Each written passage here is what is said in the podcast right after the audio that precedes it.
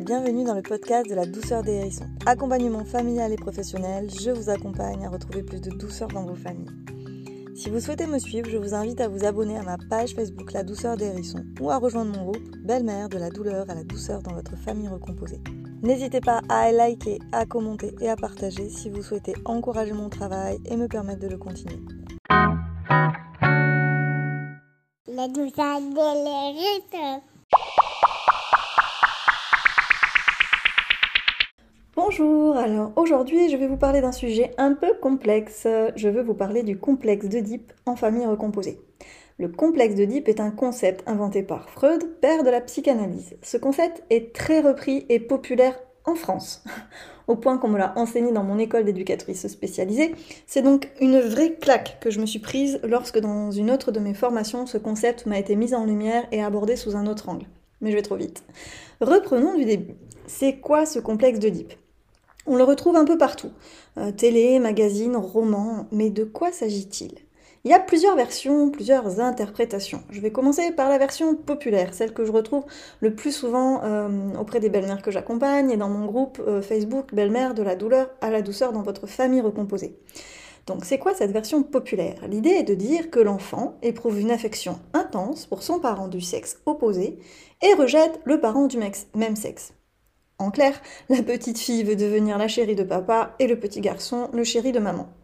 Même si, si je voulais vous complexifier un peu plus l'explication, un certain Jung, écrit J-U-N-G, a parlé du complexe d'Electre pour les filles. Mais Freud n'était pas d'accord, mais enfin bon, je ne vais pas complexifier trop la chose. Revenons à nos moutons, ou devrais-je dire à nos explications. Derrière la version populaire, il y a la version originale, celle de Freud. Celle-ci revient à dire que le garçon cherche à avoir des rapports sexuels avec sa maman et à tuer son papa, afin de prendre sa place. Donc pour avoir les références de tout ça, vous pouvez aller voir l'article d'Héloïse Junier, psychologue, euh, qui a écrit l'article Un autre regard sur le complexe de que vous trouverez très facilement sur Internet. Dans cette version freudienne, il est question du petit garçon qui, pour séduire maman, montre son super zizi. Mais rassurez-vous, papa viendra le castrer par sa présence. Quant à la fille, elle souffrira, elle, toute sa vie de ne pas avoir de pénis, et c'est ce qui l'amènera à rechercher le père. La fille, privée de pénis, ne peut entrer ouvertement en conflit avec le papa. Aussi, chez elle, la castration n'est-elle pas ressentie comme la peur de perdre son pénis, mais comme la frustration de ne pas en avoir. Bref, vous comprendrez mon ton légèrement sarcastique, j'avoue. Mon idée n'est pas tant de mépriser l'œuvre de Freud, qui a été faite dans un contexte, selon son mode de pensée à lui. D'ailleurs, ce concept vient uniquement de lui et de son histoire. Pour la petite histoire, justement, il explique ainsi avoir ressenti une excitation sexuelle à la vue de sa maman nue quand il avait environ deux ans. Freud décide de généraliser son expérience à l'ensemble des enfants de la planète. Selon lui, ce qu'il a ressenti, pardon, tous les enfants l'ont ressenti. Bon, vous comprendrez un petit peu d'ailleurs euh, pourquoi certaines personnes s'insurgent. parle aussi du fait que ça peut justifier euh, des actes incestuels. Enfin, voilà, je ne vais pas aller en profondeur dans le sujet. Si vous, ça vous intéresse, vous pouvez y aller. Euh, mais voilà, il n'y a donc pas de fondement scientifique à ce concept, et c'est entre autres pourquoi il est tant controversé. Avec son travail et la psychanalyse, vous, vous, pouvez d'ailleurs aller voir des vidéos comme les déconvertis de la psychanalyse, pour vous faire une idée si vous le souhaitez. D'ailleurs, d'autres psychanalystes comme Adler n'ont jamais reconnu le complexe d'Oedipe non plus. Je précise une chose, je ne dis pas ça pour critiquer ou juger ceux et celles qui l'utilisent et le but de ce podcast n'est pas de faire l'historique du complexe d'Oedipe ainsi que sa critique, mais bel et bien de vous parler de ce qui est mis derrière ces mots de complexe d'Oedipe dans nos familles recomposées. Donc cette introduction n'était donc qu'une petite mise en bouche pour vous expliquer pourquoi vous ne m'entendrez jamais parler du complexe d'Oedipe. Parce que vous l'aurez compris, pour moi, cela ne repose pas sur grand-chose, enfin ça repose sur des bases qui pour moi aujourd'hui ne sont pas du tout mon rapport au monde. Je ne me sens pas du tout être une femme en manque de pénis qui a voulu tuer sa mère pour être avec son père et je n'ai pas non plus envie de voir ma fille comme ça. Euh, mais bon, ça c'est un autre sujet. en tout cas, voilà. La plus grande raison pour laquelle je vous parle de ça, c'est surtout que je crois que que ça n'est pas aidant dans nos familles recomposées de partir de cette base commune du complexe Deep pour trouver un équilibre dans nos familles et, nous sentir mieux. Euh, mais encore une fois, Petite piqûre de rappel pour celles et ceux qui peut-être peuvent se sentir attaqués par mes propos, je ne juge pas ceux et celles qui l'utilisent. D'ailleurs, je l'ai utilisé moi-même à mes débuts en belle méritée, pensant bien faire et espérant trouver une solution à mes difficultés au travers de ce concept. Pourquoi donc je dis que ça n'est pas aidant? Parce qu'on observe une problématique, on voit l'enfant comme un problème, voire pire, on peut voir nos beaux enfants, en l'occurrence souvent nos belles filles, comme celles qui veulent notre peau. Pas mal pour se mettre sur le même tableau et entrer en rivalité, et ainsi accentuer la problématique. Alors que quand c'est le petit garçon qui veut notre peau, on aura d'ailleurs plus tendance à dire euh, il est en conflit de loyauté avec sa mère, certaines rajouteront d'ailleurs même euh, parfois le pauvre. L'enfant devient donc agaçant et quand le conjoint semble se glorifier d'être le roi de sa princesse, non seulement ça crée de l'agacement, mais en plus une peur. Une peur légitime si on pense au complexe Deep. Cette petite fille va-t-elle me tuer ou de manière plus soft m'accepter? C'est plutôt ça qui va être dit que tuer, même si derrière c'est un peu ça qui, s'agite. Si son père ne l'aide pas à traverser le complexe Deep, c'est cette peur-là qui, qui, peut apparaître. apparaître pardon. Euh, voilà, c'est ce qui c'est ce qui revient chez les belles-mères. C'est voilà, si le papa il n'aide pas à traverser le complexe d'Oedipe, qu'est-ce qui va se passer? Des peurs que je peux tellement comprendre, que je peux tellement rejoindre. Mais vous voyez, quand on raisonne en termes de complexe d'Oedipe, on s'arrête là. La peur, ben, on a peur, on a besoin de sécurité.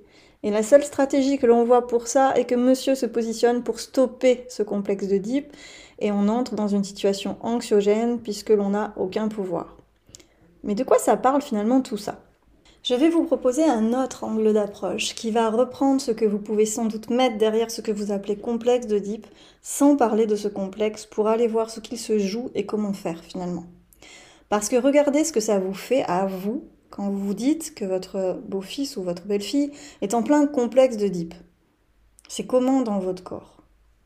Vous avez quoi comme émotion? Maintenant, comment c'est pour vous si je vous décris ce que vous semblez y mettre derrière et que je vous propose le déroulement qui va avec après? C'est ce qu'on va voir maintenant. Alors là, en plus, ça varie selon les personnes. Alors, euh, du coup, je vais prendre un exemple.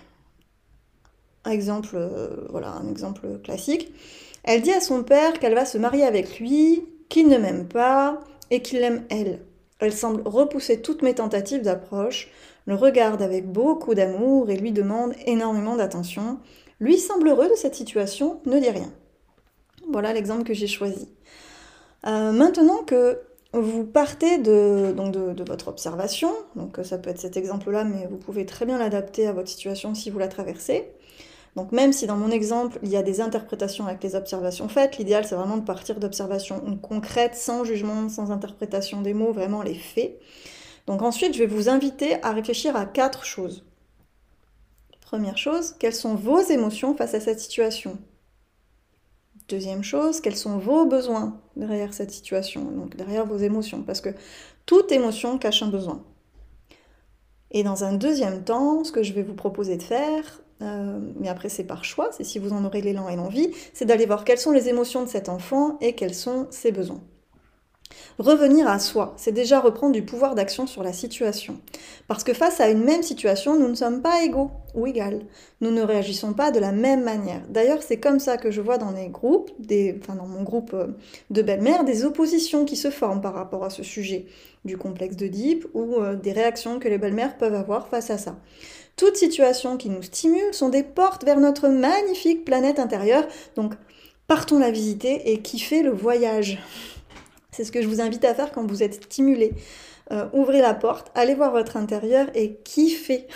Même si parfois vous pouvez ressentir des émotions désagréables, c'est quand même des énergies de vie et vous pouvez euh, profiter de tout ça pour justement voir ce qu'il vous habite. La présence d'un enfant issu d'une union précédente rappelle continuellement que le conjoint a déjà eu un projet de vie et une famille avant soi. Il me paraît assez clair qu'il est beaucoup plus facile et léger d'accepter que sa fille euh, nous rejette, et enfin de sa fille quand je parle, quand on est maman et que c'est notre fille, c'est beaucoup plus facile de l'accepter euh, qu'elle nous rejette et de voir qu'elle aime son papa, plutôt que d'accepter que notre belle-fille que notre belle-fille nous rabroue et de la voir comme la princesse aimée de son papa. Petit rappel au passage, que si c'est la princesse, nous sommes les marâtres, merci les contes pour enfants. Face à cet état de fait, monsieur a eu une vie avant et c'est pas super confortable parfois à vivre, surtout dans la situation de mon exemple. Ce que j'observe, c'est que la belle-mère peut se prendre tout ça en pleine figure et ne pas savoir vraiment comment faire, quand faire, et se sentir bien seule quand elle ne se sent pas comprise ni entendue par le conjoint qui a parfois vite fait de taxer la belle-mère de jalouse sans écouter ni entendre ce qui se joue derrière.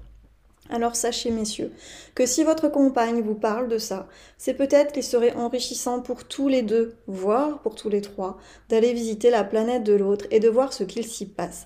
Parce que même si c'est de la jalousie, la jalousie renferme des besoins précieux, doux, et à accueillir avec beaucoup d'amour pour pouvoir faire équipe dans son couple et construire des racines solides, afin ensuite d'accompagner d'ailleurs les enfants.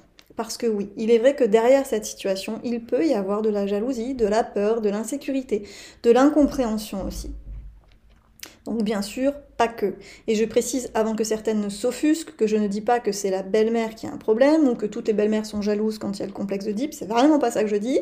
Pour ceux et celles qui ne me connaissent pas, je sors toujours dans mon travail de qui a tort, qui a raison, qui fait bien, qui fait mal, pour simplement regarder ce qu'il se joue pour chacun. Et, euh, D'ailleurs, je dis euh, pour simplement regarder ce qui se joue pour chacun, euh, en fait, euh, je dis simplement, mais c'est pas simple du tout, on est d'accord. c'est pour ça que dans, ce podcast, ce qui, ou même quand, quand vous m'écrivez des posts sur le groupe ou quand les belles-mères, c'est beaucoup plus simple pour moi dans mes accompagnements individuels de répondre parce que je connais la situation, je connais les personnes et euh, je réponds en fonction. Parce que oui, derrière cette situation, parfois les belles-mères peuvent être jalouses, mais, mais, mais plein de fois non. Donc l'important, c'est déjà de savoir qu'est-ce qui se passe en soi. Donc derrière ces situations, euh, je vais aussi vous parler de la confiance, de l'estime de soi, parce que ça joue sur la manière dont on va recevoir la situation et surtout sur nos besoins non nourris par cette situation. La rivalité qui peut être ressentie n'est pas confortable, surtout lorsque soi-même on ne se sent pas vraiment à sa place d'adulte, confiante chez soi. Ça peut parfois entraîner l'effacement de soi, donc il y a certaines belles-mères qui vont complètement s'inhiber, s'effacer, fuir.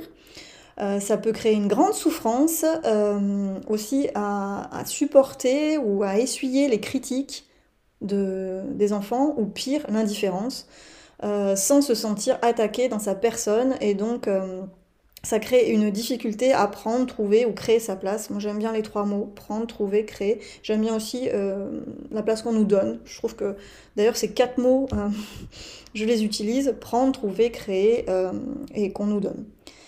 Donc je vais être plus claire sur là où je veux en venir, parce que derrière cette question Deep, je crois qu'il se cache surtout des questions autour de la place de chacun et de chacune. Les familles recomposées nécessitent de réfléchir à organiser une coparentalité sans confusion des places ni des responsabilités, et ça ne va pas de soi. En tout cas, pas dans mon expérience. Ce que j'entends souvent derrière ce complexe Deep, c'est surtout un fort mal-être, un besoin d'avoir une place, leur place de femme, et de ne pas être mise en concurrence avec leurs beaux enfants, avec une peur qu'avec le temps, leurs beaux enfants les rejettent, se mettent en concurrence. Certaines ont même peur que leur belle-fille manque de confiance en elles suite à ça, il peut vraiment y avoir plein de peurs différentes derrière ça parle de peur et tout ça est bien légitime. C'est pour ça que je vous invite vraiment à raisonner en termes de besoins, d'aller chercher quels sont vos besoins et comment vous pourriez y répondre ou comment vous pourriez communiquer sur vos besoins et pas sur les stratégies pour répondre à vos besoins. Par exemple, pour parler de vos peurs plutôt que de la stratégie qui serait que monsieur arrête de jouer au roi, euh, au roi de sa princesse. Ça, c'est une stratégie. Euh, de lui demander d'arrêter de, faire le roi de sa princesse. C'est une stratégie, ça parle pas de vos besoins. Parce que quand on est dans une exigence de changement de l'autre, dans un jugement de l'autre, donc là c'est ce qui peut se passer, une belle-mère qui va être stimulée fortement, qui va être agacée, qui va avoir peur et qui va aller dans la communication. En parlant du complexe Deep, l'autre risque de se sentir attaqué, de se sentir jugé, même si dans, dans l'intention profonde, c'est pas forcément ça, en fait il y a quand même de ça, et ça se sent, et quand on ressent, que ce soit dans les mots ou dans l'intention, un jugement, une critique, c'est radical, l'autre se referme, ou on se referme, et là on réagit, ou il réagit sous trois modes, l'attaque, la fuite ou l'inhibition, donc il va soit botter en touche, soit vous taxer de jalouse, soit euh, parler du programme télé. Petit aparté pour ceux et celles que je n'accompagne pas, si vous dites j'ai besoin qu'il ou j'ai besoin qu'elle, ça n'est pas un besoin, mais une stratégie. Ensuite, selon les belles-mères, les émotions et les besoins associés à ces mêmes situations seront différents. Donc j'ai déjà dit, mais je le redis. Euh, euh, on peut avoir une même situation de base, mais selon les personnes, leur histoire, leur vécu, leur planète, leur rapport au monde, euh, les besoins sont différents. Mais pour certaines, elles ont par exemple fait des demandes à leur conjoint de ne pas être appelées par le même petit nom qu'elles. Voilà, c'est des choses qui ont pu être vues, que moi j'ai vues auprès des personnes que j'accompagne.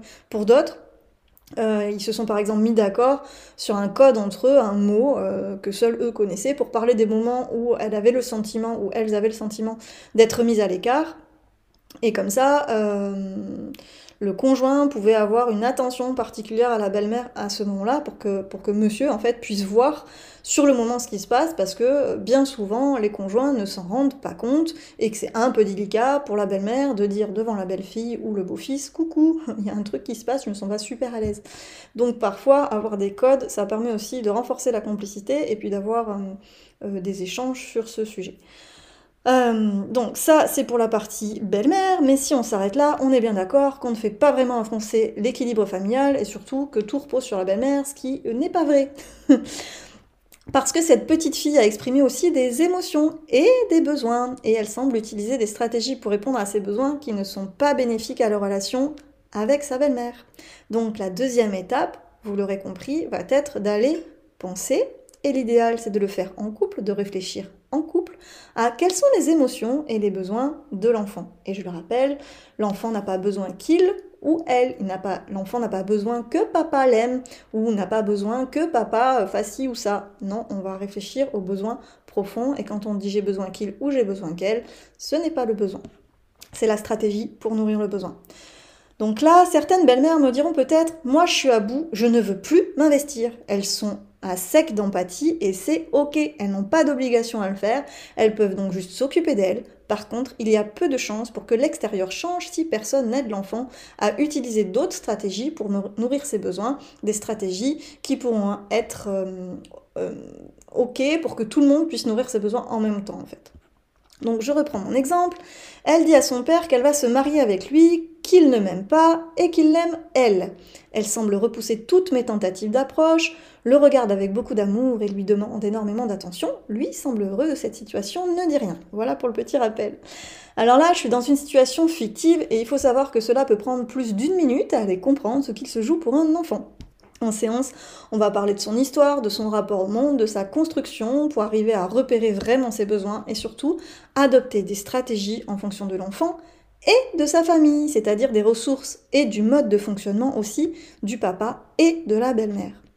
Mais pour faire simple et pour schématiser beaucoup, beaucoup, beaucoup, mais pour que dans ce podcast vous puissiez un petit peu comprendre le cheminement, on peut facilement remarquer qu'elle a certainement de la peur derrière.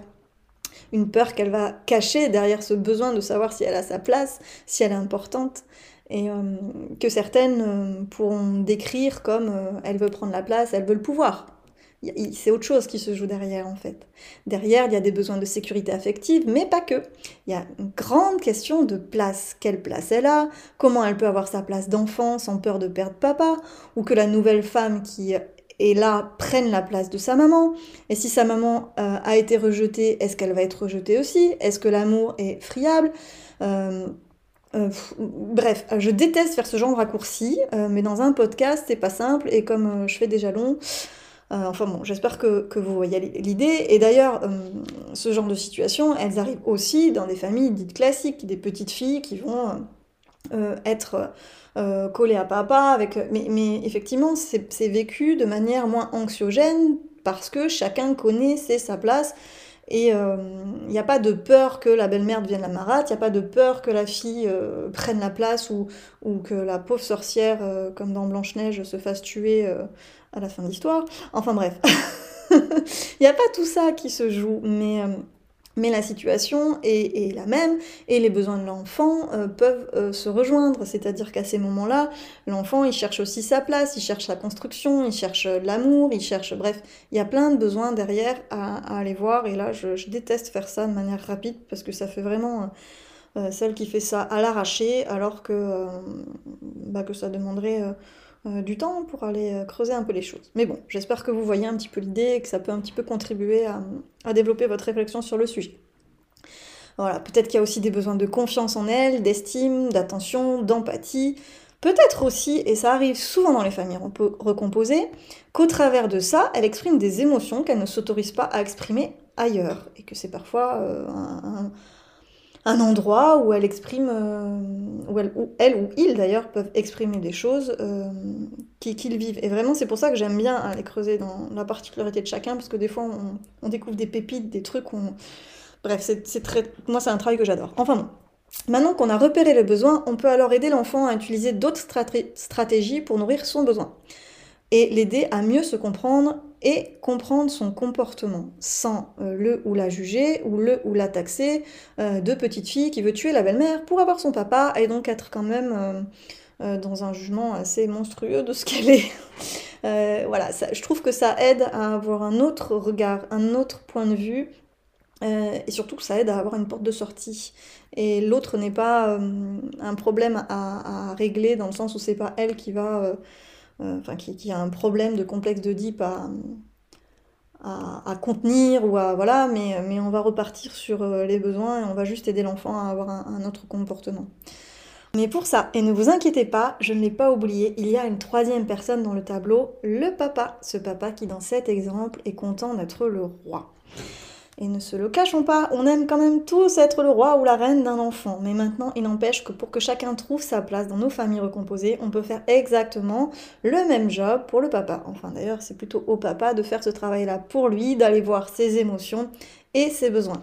Donc là, les émotions du papa, ça peut être tout simplement la joie, le sentiment d'être aimé, ça nourrit des besoins d'amour, de lien, de complicité, de connexion, de partage, de sécurité. Il peut se sentir être un bon père, et s'il y a des papas qui m'écoutent, peut-être que ce que je vais dire là euh, vont un petit peu les toucher, mais parfois ils peuvent aussi ressentir une certaine culpabilité, une difficulté à accepter le fait d'être un papa un week-end sur deux ou la moitié des vacances, ou même si c'est une semaine sur deux, d'être un papa euh, enfin, c'est pas forcément voilà le, rêve d'un parent d'être un, papa qui ne voit pas son enfant 24-24 et de vivre des moments de complicité ou de, partage comme ça peut être nourrissant euh, et nourrir les besoins qui sont cachés derrière ce sentiment de culpabilité. Enfin bon, et quand la belle-mère, elle vient questionner tout ça, elle vient parler du complexe d'Oedipe, il peut avoir différentes émotions comme de la colère de se sentir jugé, ou de la tristesse de ne pas faire les choses comme on lui conseillerait de faire, ou encore de la peur aussi, euh, une peur qu'on le sépare de son enfant, parce que parfois certains ne comprennent juste pas la demande, et peut-être euh, qu'ils sont aussi pris dans l'imaginaire collectif de la marâtre, euh, la marâtre qui donc va séparer le père de son enfant, et qu'ils ont peur de ne pas pouvoir maintenir le lien comme ils aimeraient.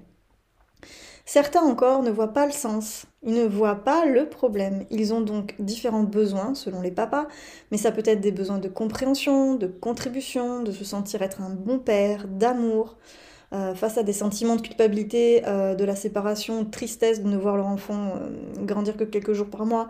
Il peut y avoir aussi de la peur de perdre l'amour avec des besoins de sécurité. voilà, il y a des besoins de confiance, de légèreté aussi parfois. Qui les amènent à pas forcément voir ce qui se joue pour la belle-mère et pour l'enfant. Bref, il peut y avoir tout plein de choses et j'aime que ce soit individualisé et non pas balancé dans un podcast comme ça, parce que ça fait un peu, je lance quelques petits trucs de recettes et, euh, vraiment c'est pas le cas.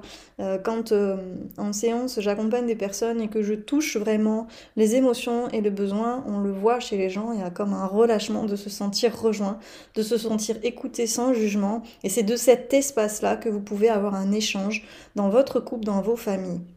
Une fois qu'on a repéré ceci, que l'on voit pourquoi il réagit comme ça et pas autrement, un dialogue peut s'opérer dans le couple pour trouver des stratégies communes qui nourriront les besoins de tous, enfants, belle-mère et papa.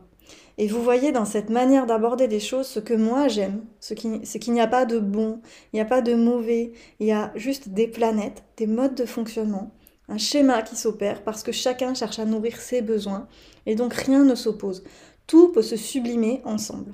La planète de tous peut se rejoindre pour vivre sur un bout de planète commune où tout le monde a sa place et se sent en sécurité car pleinement à sa place et dans l'amour. Et, pour ça, euh, tout le monde a, ce super pouvoir de créer ça. Voilà, il y, a le papa, mais la belle-mère aussi, euh, l'enfant aussi. C'est vraiment euh, un système qui est vertueux quand on apprend à faire tout ça ensemble. Voilà euh, pour cette note de fin qui est peut-être un peu peace and love, je vous l'accorde. Mais voilà, j'espère que ça aura permis à certains d'avoir une petite réflexion sur le sujet. J'espère que ça aura contribué pour vous. Euh, je l'ai fait un peu rapidement, donc n'hésitez pas à m'en faire un retour si vous voulez compléter des choses. Et puis, euh, je vous dis à très bientôt pour un nouveau podcast, j'espère. N'hésitez pas à liker, à commenter, ça me permet de voir euh, ce qui contribue pour vous, ce qui contribue un petit peu moins. Ça me permet d'améliorer mon travail euh, et ça me permet aussi d'apporter encore plus aux personnes que j'accompagne, que ce soit en individuel ou bientôt je vais proposer des accompagnements de groupe. Donc euh, tout est à prendre et je prends tout si vous me, si vous m'en donnez l'occasion. Donc voilà, je vous dis à très bientôt euh, sur La douceur des hérissons. Vous pouvez me joindre euh, sur ma page Facebook, sur mon profil Sarah LDDH. Je suis joignable aussi sur Instagram euh, ou sur YouTube. Je vous souhaite une belle journée et plein de bonnes choses dans votre famille recomposée. Au revoir.